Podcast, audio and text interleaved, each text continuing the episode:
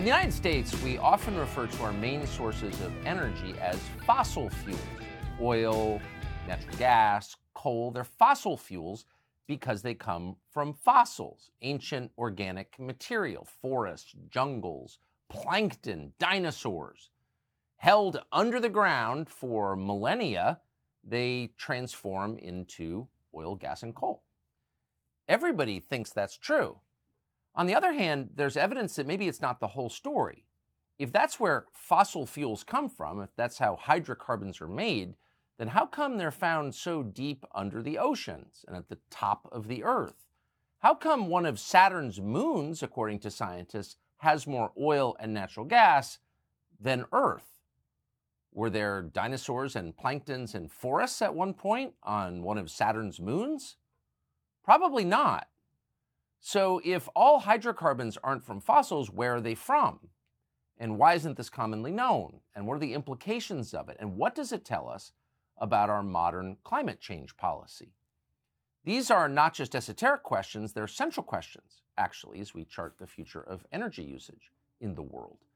Willie Soon has been thinking about this for a long time. He's an astrophysicist, a geoscientist. He spent thirty-one years at Harvard. He recently left, and he joins us here. Doctor Soon, thank you so much. Thank you, Taka. I appreciate it. It's a blessing it. to be able to come on your show. Well, it's a blessing to have you. And this is such an interesting question with so many implications. Um, yes. And I want to spend most of our time talking about the implications. But just to the strict question of where hydrocarbons come from, it sounds like they're not necessarily all from ancient forests or plankton or dinosaurs, are they? Yes. Uh, the story can be a bit long, so give me a few minutes to yes. explain.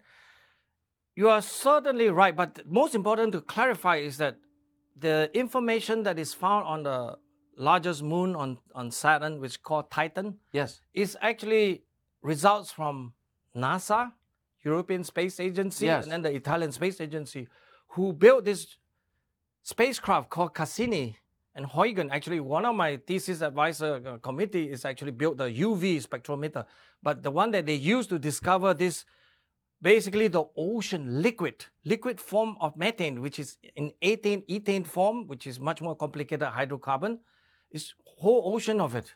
Because Titan is in such a way that it's very cold, by the way, so it's minus two hundred ninety degrees Fahrenheit. Yes. Hint, hint, hint, where's the global warming there, right? If it's full of methane there, right? That's another problem because it's far away from the sun. That's what it is. Yes. And clearly that the question of abiogenic method, which means don't use, no need of any biology, is true. Because we know, actually one experimental experiment was done in two thousand nine. It was done in Swedish uh, Royal Academy, one of those uh, group, but it's done by one Russian leader. He was able to show that if you squeeze methane, C H four in chemical formula, so four hydrogen, one carbon, squeeze them in a form that in which they simulate the condition of the Earth mantle, which is eighteen hundred miles deep, yes. kind of below the surface, because the Earth is deeper, right? And it's within this eighteen, but basically the condition that is only about forty to one hundred fifty miles in, that you actually can form complex hydrocarbon. You got benzene, you got ethane, you got all this other stuff yes. forming. So that proved beyond doubt that you have such a way to make this. Plus that Titan proved beyond doubt. You actually see methane also. In all the atmosphere of Jupiter, you know, you even find benzene in the rocks of uh, Mars. And then for me, astrophysicist, I can tell you even more. You find this complex hydrocarbon called polycyclic aromatic hydrocarbon. It's another one of those complex hydrocarbon. Then actually you found it in interstellar space, between space within stars, intergalactic space. These are everywhere because temperature there are cold, and probably the right pressure condition, all this well, so, complex hydrocarbons. Well, that's, it's kind of incredible because all of us, and including myself until very recently, right, assumed that all of our main energy sources are these so-called fossil fuels, and of course their existence is going to be limited by the amount of fossils, by the amount of decaying organic right. material. Not so. So if that's not so, then we need to rethink a lot of things. A lot. I think I think this one fit into a paradigm by a famous uh, economist that I like very much.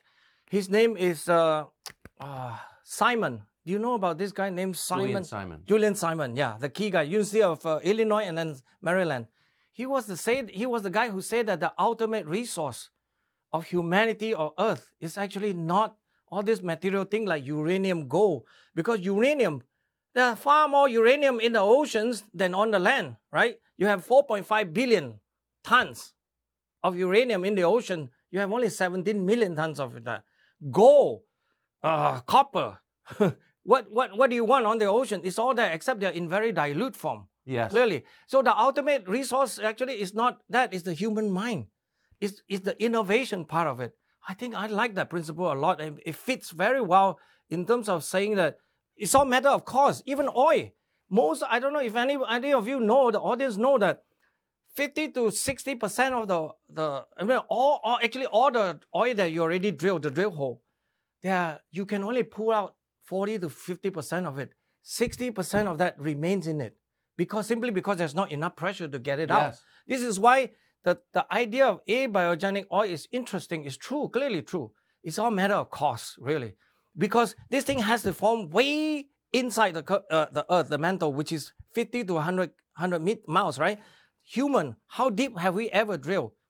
Only the skin, which is only five miles maximum, five to you know six miles basically. That's at most that we can drill. And then all this stuff had to permeate into the reservoir. I, I got this information from the top people that physically have to look for oil every day. One of my friends, Joseph Lime from uh, Beacon uh, Energy, Offshore Energy. Those are the guys who work day in and day out to bring us the energy actually, the oil that we need. So why... Why don't most people know this? Why do most people think that the, the gasoline in their car was, by definition... Have to be limited, yeah, yeah. Yeah, that there's that there's just a tiny amount and it's it's going away, we'll never oh, find the, more. The world is full of untruth and half-truths, right? That's the whole problem, right? That's why for so long, even the idea that we are not limited and bounded by availability of, uh, let's say, gasoline, petroleum, or, or coal.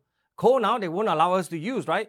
As you know, in COP meeting in Dubai that just ended a day ago, they just physically declared themselves that we should stop using fossil fuel. Basically, petroleum, natural gas, and even coal. I mean, these people are insane now, really insane. I think they're going to harm more people with their own delusion. Plus, they always remember, these are people who actually don't represent the majority. No. Since when are this put up to vote? It's always about this minority, the tyranny of the few, always robbing the whole census, the good census of the good people. This is part of the reason why, as a scientist, I also speak out. Feel, I mean, not afraid of anything except for just telling the truth. And I'm glad to have this opportunity to say such thing in, in your show. So, I mean, if we haven't been told the truth about where hydrocarbons come from, right. and we haven't, I mean, I've never met a single person in my life who said, wait mm-hmm. a second, they're not all fossil fuels, then... We keep hearing there's a scientific consensus on climate change. Oh, Every scientist believes the same thing about it, believes Al Gore and John Kerry. Maybe that's not true either? Oh, that I can tell you, please. Thank you for asking that question, Taka. I've been working on this subject of C O two causing climate change, or what other factors we can ask that cause climate to change, for close to as long as since my postdoctoral year, nineteen ninety-one, right? So it's about thirty-two, thirty-one years, thirty-two years. And on this question, I think we have a very definitive answer. What we know now is C O two ain't going to cause nothing. It's not going to change much of the climatic system, which means it won't change the speed of the hurricane. It won't change the how fast or how frequent tornado form. It won't, it, it won't even actually make any difference to the polar bear population. It's all conservation issue, right, on polar bear. It won't even cause how much fish you don't catch or catch, you know. It won't even cause what they call ocean acidification. It won't even cause this problem that they claim. It's all artificial. Everything they do, it's all dreamed from their model and the tyranny of the few again. That those few people just dream up this scary story that it just ain't true. And then when you come down to the most responsible group for this kind of uh, bad stuff, I, I, I was reminded by my colleague, Doctor Ronan Connolly and Michael Connolly, Uh, my two co-worker with me on my group, is to say that since, you know, since I work so carefully and I have about more than one hundred scientists the last three years alone working with me, so I don't speak be- on behalf of them, I speak on behalf of myself. My view is that the U N I P C C, United Nations Intergovernmental Panel on Climate Change, is one of the primary problem, which means they have been misleading people. They've been using authority of science, which is not true, right? It's all governmental hackers, basically, right? People like John Kerry, who I guess can barely take a, a proper physics class, who keep claiming that greenhouse effect is so simple, right? And then uh, he refused to explain how does it work, right? I mean, he did all of that. That is very terrible. That really an embarrassment to America. He did that in Bali in Indonesia several years back.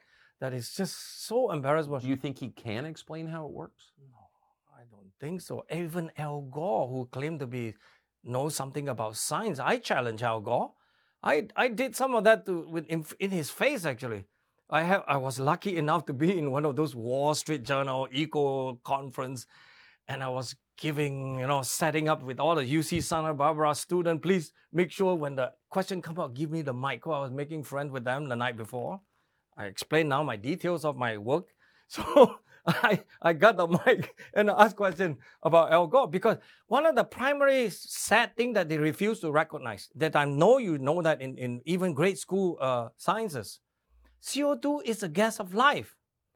It, when you have more C O two, the plant kingdom, the whole ecology, even the oceans, gonna have more, basically, ability, more fishes, more everything. More life. More life, essentially. That's why it's called gas of life. And these people want to demonize it as some gas that can cause global warming, can cause hurricanes to run faster or weaker. I don't know what they want. To have more rain, more droughts, and all this other nonsense that they claim. All of that, it just ain't so. That's the problem. By the way, this is how serious I am. I check everything they say. I check. As a scientist, you cannot just dismiss them.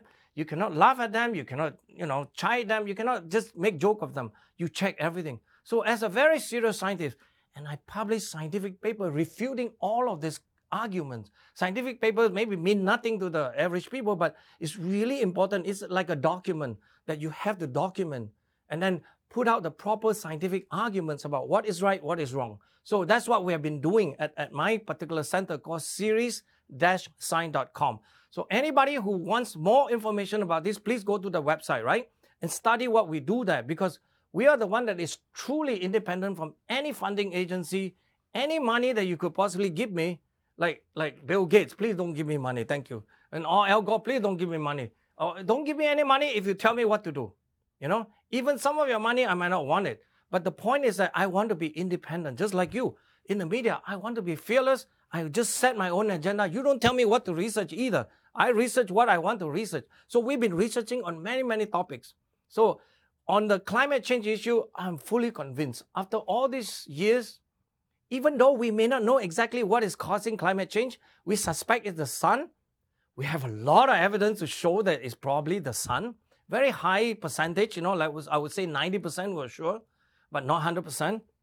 But we know carbon dioxide is not the gas, it's not the what you call the like your thermometer in your room can adjust up and down, that you can set the temperature to be whatever level you want it. First of all, they can never tell us what temperature do they want it at. What is the temperature you want to set the global temperature? Al Gore has not been able to answer that. John Kerry has not been able to answer that. Because we know the temperature from the coldest in Siberia to the desert in Sahara. I mean, these are huge, at least one hundred degree or more kind of differences. Yes. I mean, who are you to tell me which temperature is the correct temperature? Where you guys are talking like that. They are talking as if they are pseudo-God, they're God themselves. I mean, these people are so ambitious that in some sense, I think we have to keep their ambition down a little bit. I mean, these people are not contented, just like what you put out there. If you're, you cannot be ambitious when you're contented, but these people are so out of their mind in some sense that I think is misleading. And somebody had to speak out against them. I think you are one of those who consistently point out their hypocrisy, right? And I really find that the whole problem of this global warming is a complete nothing, which means we should do nothing about it. Just go on and live life and adapt to it, right? Attention. If you owe the I R S, this is an important announcement. COVID relief is over and the I R S is ramping up like never before, sending out millions of collection letters to start twenty twenty-four. Do you owe ten thousand dollars or more or have unfiled returns? Now is the time to act. The I R S can garnish your wages, seize your property, and they can even take your home or your business. Don't let the I R S take advantage of you. It's time to call Tax Network U S A. Their team of experienced tax lawyers has already saved over one billion dollars in tax debt for their clients. They know how to negotiate with the I R S and can help you too. Visit T N U S A dot com or call one eight hundred two four five six thousand. Again, that's one eight hundred two four five six thousand. Don't wait until it's too late. Take control of your tax situation today with Tax Network U S A. one eight hundred two four five six thousand. Call now. Hey, it's Glenn Beck, and I want to thank you for tuning in to my friend uh, Tucker Carlson on T C N. And I want to introduce you to Preborn. When I decided I could no longer stay out of the fight to save our nation's unborn souls, I turned to the ministry of Preborn. They are doing the critical work of saving expectant moms and giving them support to keep their baby. Preborn partners with pregnancy clinics nationwide to offer free ultrasounds for moms facing unplanned pregnancies. The statistics are clear. An ultrasound doubles a baby's chance at life. Every day, they rescue two hundred precious babies at Preborn. It is a miracle. They not only rescue the babies, but they rescue the moms as well. All gifts are tax deductible. Will you join us in the fight for the Preborn? one hundred forty dollars sponsors five ultrasounds. Babies need our help. Please dial pound two fifty on your cell and say the keyword baby. That's pound two fifty, keyword baby. Or donate securely at preborn.com slash Tucker. That's preborn.com slash Tucker. So what I, here's, uh, of course I agree completely, but w- here's what I don't understand. Global temperatures have dramatically fluctuated within yes. the period that humans left records. I mean, right. not that long ago. I mean, yes. there are cities underwater because sea levels have risen within yes. recorded history. Mm-hmm. The signs of the glaciers are all around us. Yes. So that was all before the internal combustion engine. How do they explain that? This is this is the problem. They they admitted. A lot of them admitted. They willingly admitted. You can read all. Well, the you can't literature. deny it. I mean, no, we had they, glaciers they, and then they, they, they melted because of global warming. They are forced to confess. I mean, these are the confession time. It's the sun actually that does a lot of this. The glacier, like like the period called Little Ice Age, yes. you know, from uh, about thirteen hundred to nineteen hundred, right? You know, very cold. And then there's a medieval warm period from eight hundred eighty to about twelve hundred. You know, it was warm. I mean. You can grow wine in England, right? And now you cannot grow wine, right? Things like that. I mean, Greenland was green back then, yes. but now it's full of glaciers. Ice is coming in. So what are you talking about exactly? And it was the sun, actually. The sun fit quite well. As far as we know, in terms of deduct, deducing the information of how does the sun, how, how bright was it, how dim was it? Basically, just like that. Just the amount of light coming out from the sun. Very tiny percentage, by the way. Very small. It's on the order of less than a percent, but it's more than enough because there's another effect that is very, very important. It's basically because the sun, the Earth is forced to go around the sun, and then the orbit changed ever so slightly because of perturbation from all the other planets. Yes. You know, Jupiter, Saturn, and even Venus and Mars, they are actually controlling what we do. And the moon, of course, is very important. But that other factors, the orbits, plus the changes of the sun by itself, between how bright, How, how dim it is, these two factors can explain just about everything that we know. All the data that I have, actually. So I've been start. This is why I was so fascinated in, in studying this issue. I spent my whole life, actually, studying this. Nothing but doing just this. And the more I understand, the more I think that, wow, it's just a gap to be filled in. We have too much information that... And then these people come along, say that C O two is causing everything. I check. I check. Oh, maybe they're right. I check. As a scientist, I have to check them. But then it's not even close. I mean, these people are talking about things that is... I mean, you. There's a famous phrase by a very famous uh, Wisconsin meteorologist. His name is Professor Reed Bryson. He's uh, one of the father of climatology, really. He just say that you go out and then you could might as well... If you think C O two is so, you might as well spit into the air and see what happened to the airflow. He was just basically saying that C O two is nothing. Cannot cause the climate to change or, or anything. It doesn't change anything, actually. It's the sun. Why why you think the most important things that you should talk about, they never talk about that. They always want to average the data. The most important thing they should talk about, you know what? It's the season. Every No two winters are the same. No two summers are the same. And they never explain that. It's actually the orbits with the sun changing it ever so slightly. And I'm not talking. I have published papers, papers and papers and papers like that on all this to show and document why and how. That's what the fun part of doing science. It's not only, you know, chit-chatting, hand-waving like crazy. You have to be, even though I may look like one now, but I am always very calm when you write down. You know, like my, every time I have to write a paper, I always tell my wife, please, don't disturb me for a few days. I'll be back. Things like that. Of course, working at home, but uh, this is, I'll be back. Sometimes. So is there any way to predict what climate change will be based on... Actually, you can sun? Because of the orbit. The only thing we don't know is how to predict the sun changes by itself because the magnetism, you know, just the magnetic field on the sun is too complicated. The sun is the magnetized ball, right? It's a gas, hot gas. It's about, you know, the, the magnetic field is so strong, it's ten thousand times stronger than the Earth. The Earth is also a magnet, a bar magnet, basically. Yes. It's one Gauss, we have ten thousand Gauss at least on the sun. So it's a very different property. And it works very differently because it, it, it heated by basically a thermonuclear reaction inside the sun. So it created all kinds of hot gas behavior that is very difficult to, to try to master or even to model using mathematical equation. Actually, it's much easier to study the Earth than to do the sun. So that's part of the problem in, in scientific tasks, the physics task. They're very difficult. But then we learn a lot. We learn a lot through just watching the sun. I mean, Galileo Galilei, right? He pointed his telescope. He, he, he was smart enough. First, he pointed to Jupiter, to the moon, right? Jupiter, then he saw the moon, right? He saw four moons around it. And then he's smart that he go the next day to watch it again. He watched and then he said started to move. By the way, the famous story of Galileo Galilei, we'll talk about it someday. When he wrote that down, initially it was in Italian. When he realized he discovered something so unique, he changed the language to Latin. And the next day, yeah, you know, I got it, man, the good one. You know, so he started writing in Latin, precise language, okay? But anyway, uh, for the sun, it's really so complicated that actually I've been studying this actually as long as you know me. I mean, I studied this for so long. We know a lot. I even wrote a popular book actually to try to explain why that during a period of the sunspot, so Galileo Galilei started in sixteen oh nine, sixteen ten or so. So we have about now four hundred thirteen years of data. But there's a period that deep inside the Little Ice Age, sixteen forty-five to seventeen fifteen, is called the Maunder Minimum. Because during that period, the sunspot almost all disappear, especially in the northern hemisphere. It disappeared completely. Nobody knows why. And that's why the French astronomer, famous people like Cassini, the one that the Cassini spacecraft, he was observing at that time. He said, man, this Galileo guy must be on either drinking too much or lying or things like that. He said there's a lot of sunspots, but we observe at this time, we didn't see nothing. What's wrong?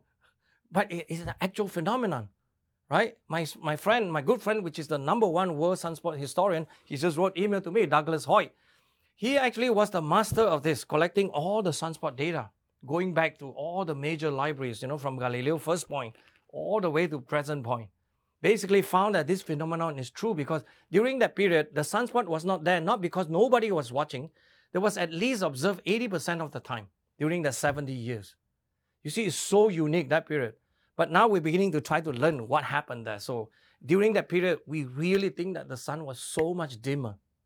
Was substantially dimmer. This is why you have this Little Ice Age phenomenon. All the Thames River were froze. You know, we have the Thames River in England, well known, and then all the ice skating thing, you know, the in Holland, all the yes. all the different culture.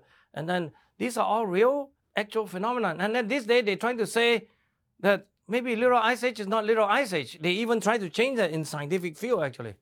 So this was very, very puzzling for me. Why would they try and change that? Oh, I don't know, because they want to say that C O two is controlling everything. They kind of want to have C O two as the prime driver of everything. This is part of the problem that I find. Well, that's not science, that's lying. Ah, it's bad. It's bad in science. This is why I, in science now, I rather say this thing outright. I want, I rather have question that cannot be answered than answer that cannot be questioned. Because these people are just offering you the answer and then you should just shut up, like you say. Don't ask any question. Don't criticize, don't even bother to think. Just accept what we say. I mean, you may have known that this, actually, if you want to get there, I can talk about this because this is rather famous because the other person is still around. He's the one who's shouting up and down these this two, last two days to say that, oh, we must stop fossil fuel. G O P is so evil. We must stop all of them because we are the, G O P are the evil uh, political bodies in America that causes all this fossil fuel to be, we are using fossil fuel and all that. His name is Professor Michael Mann. He's at University of Pennsylvania. Yes. He created a paper, we call it the hockey stick. You know? Yes. The stick paper. The hockey stick. He basically said that the temperature history, first of all, the true temperature history looked like this. That it was very warm from eight hundred A D, let's say warm, warm, and then it cools down. About thirteen hundred started to go down, cool. And then since about nineteenth century, it started to warm back up. Way, way before C O two is important, okay? That's another puzzle that they never want to explain. That look like this. That's the real story. Michael Mann came along, said that, well, he used math- mathematical algorithm, okay? You can use fancy words, but believe me, it's just mathematical algorithm, that he produced a stick for eight hundred A D to about nineteen hundred A D is all flat because it changed. It changed very tiny amount. So small that actually it doesn't mean anything. zero point one or zero point two degrees Celsius, so small. It doesn't mean, the one that I talk about, the change is one degree at least, you know, so five, six times bigger than what he said.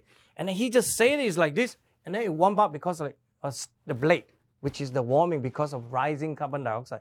But he forgot to explain to you, this, this warming of the temperature started way before even the human part of the atmospheric carbon dioxide could be anything meaningful. This is part of the problem. It's all been crazy from day one.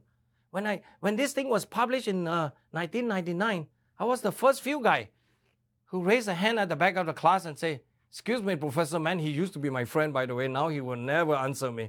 He used to exchange email with me because, you know, we more or less share the same passion, want to understand things.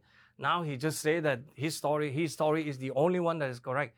But it's not borne out by any data that we know. That's the problem. It's all mathematical products. This is how scary the whole world can be. And United Nations, the I P C C group that I mentioned, promoted his work, turned him into a major hero because he has solved one of these old puzzle problem that climatologists over millennia has been trying to solve since the day of the Greeks to try to understand how climate change. And this guy come along, say that it looked like this, only C O two does it. And that's the problem. So, I mean, it just ain't so. What, what, what you're, I mean, some of this is very complex, but in the way you're describing it, if he's saying the warming period began before there was a meaningful addition of C O two into the atmosphere caused by humans, yes. Even I can understand that. Yes, right? that's, that's the truth. Are you feeling the impact of the recent changes in the timeshare industry? Now, more than ever, the costs of timeshare ownership far outweigh the benefits. My friends at Lone Star Transfer are the only company I trust to help you get out. Our listeners' positive feedback demonstrates why I have supported them for many years now. For over a decade, they successfully helped over twenty thousand owners. Lone Star Transfer's exclusive options help timeshare owners like you get out faster and easier than any other option in the country. They are the only company that will give you a written guarantee and release you from your timeshare in a specific time frame. With an A-plus rating at the B B B and thousands of five-star reviews, customer service is their top priority. For a free consultation and a guaranteed solution, call eight three three, two eight four, four seven three nine. That's eight three three, two eight four, four seven three nine or at lone star transfer dot com.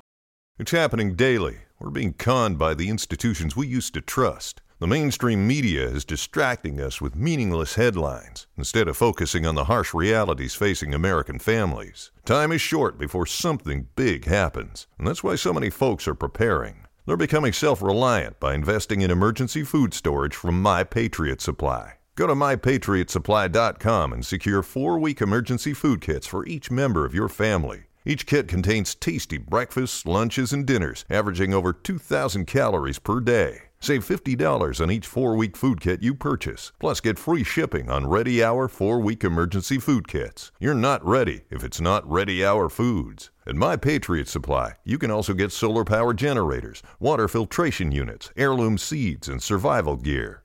Order by three p.m., and your unmarked boxes ship the same day. Shop my patriot supply dot com today. my patriot supply dot com. So I would assume that lots of scientists who do this for a living might be asking the same question. Why don't they speak up? This is the problem.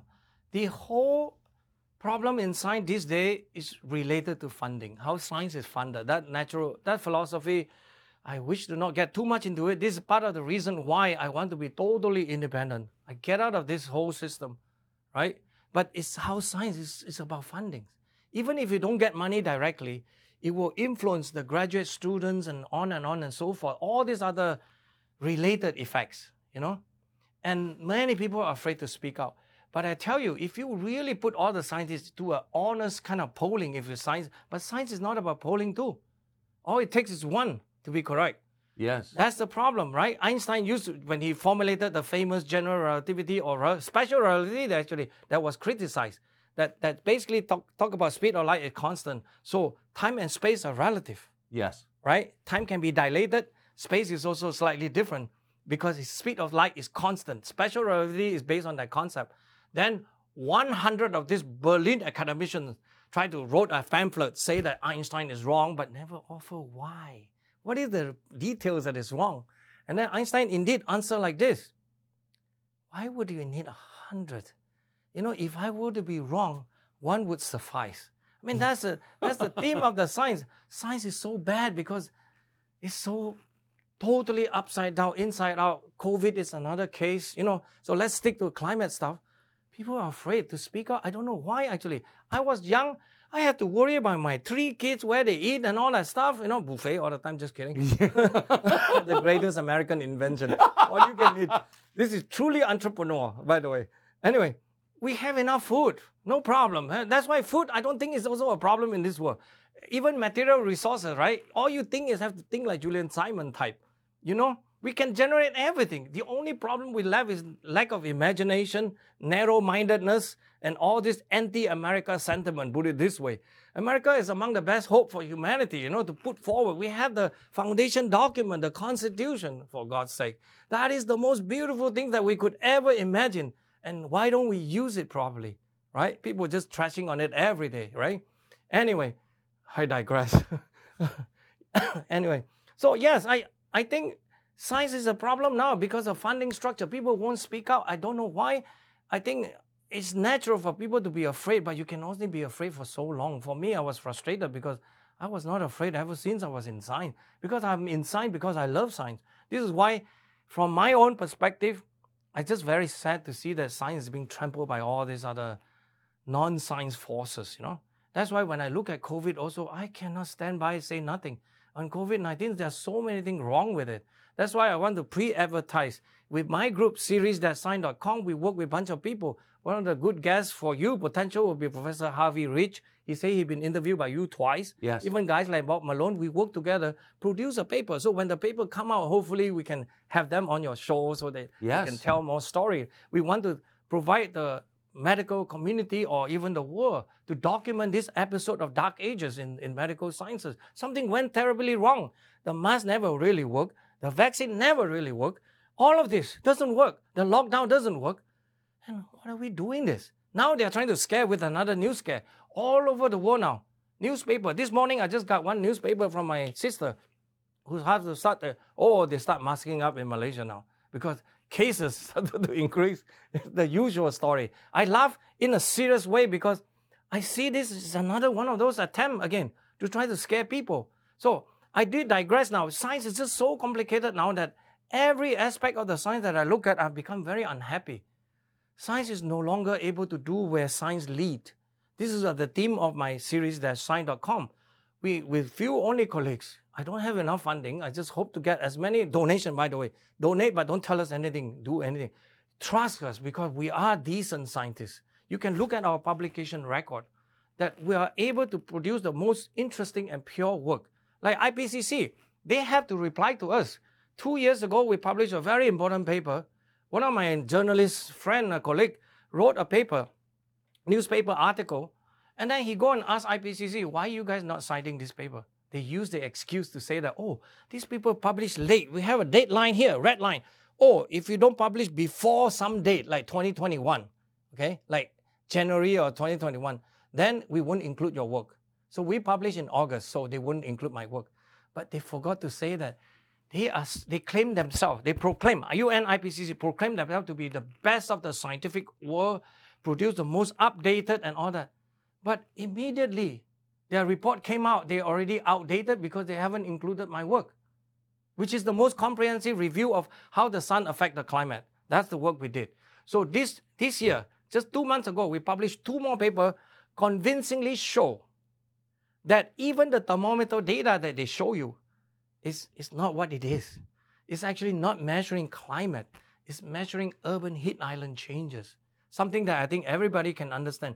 If you go to the inner part of the big city, like T C is one of the best examples. I have graph to show that. You go there, inner city is much warmer than outside because of concrete retaining all the heat, or you change all the surfaces of the, you know, the surface become impervious, which means there's no breathing, no water yes, going in yes. and out, things like that. And it's what we show is that it's not a phenomenon just on local science. You average over this, you can see the effect all over the Northern Hemisphere. This is very powerful new work that we, we so spend. So concrete and asphalt raise the temperatures more than C O two. And that's what they're measuring. And then they tell you this is global temperature. And then we provide an alternative. We say, why don't we go look at rural station that is available? And guess what our result found? Completely different story from, from the picture, the narrative that's coming out from this data set, thermometer data that shows that combine urban and rural. Okay? We show rural only. We can tell you that you can immediately offer a different answer. For example, it's the sun that does it, that does it. We show that. But we don't know that is the answer. We just simply show you that the I P C C and all these so-called scientists from NASA, NOAA, and all of them are not doing their due diligence. They are putting you very bad quality data product. Not only that, they hide it. Some of them is so difficult to get the data. Okay? We but it should never be difficult to get data. I'm sorry, Tucker. This is how the problem in science now is so many serious. But I thought transparency of data was science. I was hoping. I always believe in that. That's why everything that we publish is there. Because we got it from somewhere. Here's the data. Use it. Check us. If we're wrong, tell us we're wrong. That is one thing that I can always promise you. I'm not here to try to gain favor or anything. If I'm wrong and I don't know, I tell you I don't know, Tucker. A lot of these things I really under a lot of careful consideration, really a lot of deep meditation, thinking about this topic. What I think is very problematic, I'm so glad to have this opportunity to go this far, to, to be able to talk for this long now, is that really the I P C C product is actually substandard. Of course, they have a different mandate. Their, their mandate is political, right? To provide policy. We understand that. But how many people really understand that pure science doesn't support anything they say? I mean, in the beginning of this COP twenty-eight meeting, the chairman or this guy from U A E, United Arab Emirates, the chairman, I don't know his name, Sultan Al-Jaber or Jaber or something, he was saying that there's no scientific uh, reasoning to say that we should phase out fossil fuel. He's right. But then he backed off because of all this, everybody's uh, herd mentality, everybody's doing the mad thing. Everybody, science is not about that. They all agree now. They all agree to phase out, right? Force some kind of agreement. You know, that everybody declare that they're going to do that, that they're going to face off. I don't even know how, actually. Why? Why are you doing this? And then one of the claims is that they're going to triple the amount of solar and wind power. That is a sad story. You know, of the amount that we spend that we can document, some three, three point six trillion dollars, they spend almost two trillion dollars on solar and wind power over the last, I don't know, five, ten years or so. And then what they did is that they spent more of the money, two trillion dollars on solar and wind. And solar and wind can only account for only three percent of the world power, eighty-five percent from fossil fuel, as you can see, hydropower and nuclear. Nuclear is another puzzle. I checked with all my nuclear expert friends that have been working for years on nuclear power. Nuclear power is one of the saddest stories. I believe that we actually have almost a solution in hand. Not, not, the, not the fusion, of course. It's the, you know, the, the fast reactor or the good generation of, the, of nuclear power. Peaceful use of that won't even generate nuclear weapon. We can do all of that technology. The only thing barrier is red tapes, environmentally scared of radiation. All these are the problem. We almost have all of that in, in hand. The power can last. One estimate shows that if we were to use it at the demand of that by twenty fifty, we can have enough power for two thousand seven hundred years. That's far more than any of the fossil fuel can promise. And then, and we're no, still not doing it. We're not doing, America is so far behind now. We are, we, we just make one in Georgia, one of the nuclear plant. That is so overcost because of all the red tape. That is so embarrassing, their numbers. I mean, it costing a thousand or two thousand times even more than what Korea and, you know, even Korea now is, is a major guy who make this nuclear power plant for, for different, any country who wants to do it, right? I mean, Korea, India, they are making at much cheaper cost. And uh, the, the design, French designs are the best, right? It's French, they're all doing that. And we're not doing it. China, of course, left and right doing that. But we're not doing anything. Oh, we tried to tell you that we're going to shut off fossil fuel, increase solar and wind. Are you jo- joking? Even three times more will be nine percent. I don't know. Can you turn on your, your, your light only nine percent of the time? You should shut all this light off now.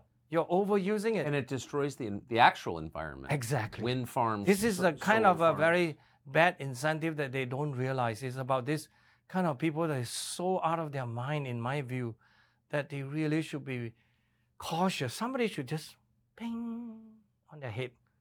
Guys, don't don't don't keep saying those things. You better think twice. Or consult somebody that knows something that is honest, you know? You spent thirty-one years at Harvard. Would you be able to say this out loud at Harvard? Actually, back then I also didn't care, but uh, most of the time I get called into the director's office, this and that. They're always trying to tell, oh, why are you saying that? Why are you saying this? I say, well, I'm a scientist. I should say whatever I want to say. Not only that, the problem in, when I was at Harvard, part of the reason I quit, as I tried to explain, is about J A B requirement, but another one is a bit of censorship. I can only do certain thing, I cannot do certain thing. Like I, I would never be able to write paper on COVID nineteen. I would never be able to work work uh, on, let's say, environmental air pollution issues, you know, like, you know, so-called NOx or SOx and all this other thing, or mercury and things like that. I have a lot, I study a lot on those issues because I personally are concerned, so I dig into the literature, one thing after another, basically because I sleep very little, so I really do a lot of things. I flip every rock, pebbles, anything you want. So I study a lot. I produce a result that is good enough that can be making a lot of scientific, but I never publish them because they simply won't allow. They so, wouldn't allow you? Yes, it's about a matter of allowing because they say it doesn't fit the theme of the Center for Astrophysics. So I don't want to talk back about the institution, but it is the finest astrophysics institution in the world. In terms of instrument building, in terms of technology, we can produce the best. You know, you often look at the, the X-ray picture of the sun. Those are from very fine camera that we built that with multi-coating layers with, because the X-ray, they, they come in very slowly and then they, they're going to diffuse, come out, but we make very fine way to, to catch them so they can come out. So the image are crystal clear. You can see all the structure on the sun. It's made by my center. They, they, are, they are good scientists, except that when it comes down to a larger picture of science, shh, shh, don't say this, don't say that, this and that. And then all of that. This is why even at Harvard, I quit taking money from NASA, N S F, all this other place in two thousand four because I'm beginning to think that science being so unaccountable, funded by taxpayer, that all these people, it's so unconscionable. So I personally chose that. That is nobody to blame but myself. But I chose to take only from foundation who are willing to give me money, right? So I wrote those kind of proposal and then got to go through the director's office, this and that, right? I have a very, very happy and fruitful career. Everybody can look up my publication list. It's very long. And not only that, it's not the number that counts. It's the quality of the paper. I always want to remind people, I don't like talking about how many thousands of papers you write, this and that. It's not important. Which paper that is really important for certain issues? That's important that you, if you are able to show that, that's good.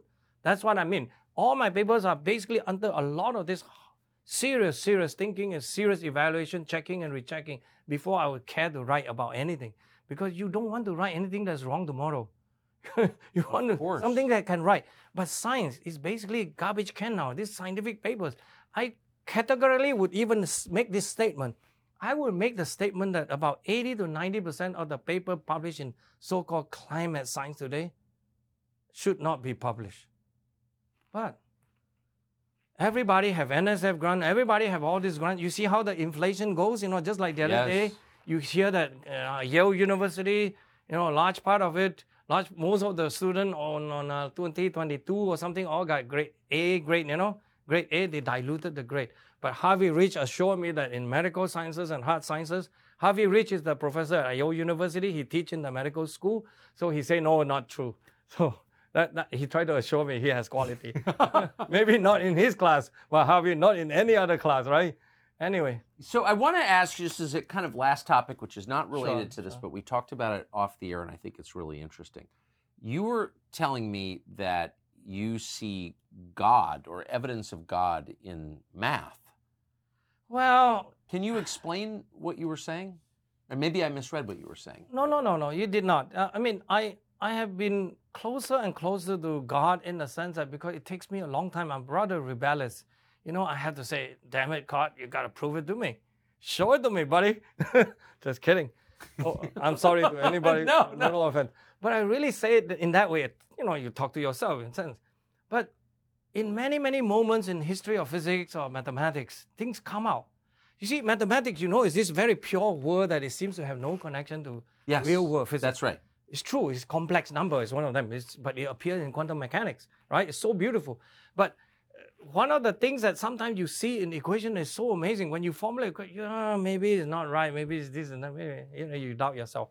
But one of the most beautiful equations was the one that derived by Paul Dirac. He's a professor at Cambridge University, but he retired in Florida, by the way. He, he died in Florida, Tallahassee. Uh, I mean, it's a refuge for him because he doesn't like to talk. He would sit there for five days, don't talk. One day, all of a sudden, he talked. But anyway, he formulated, the, he's a beautiful man, he, you know, Paul Dirac. He formulated this relativistic equation of uh, for electrons. But in one of the equations, the solution come out to be a negative sign. Not only that, there's a square root involved, so there's strange behavior. There's a negative sign involved, but it has, has the exact property, like an electron and all that stuff. How come? Everybody say you're crazy, you're stupid, this and that, right? he, he's not even way, he didn't, no sweat, buddy. He just say, I am right.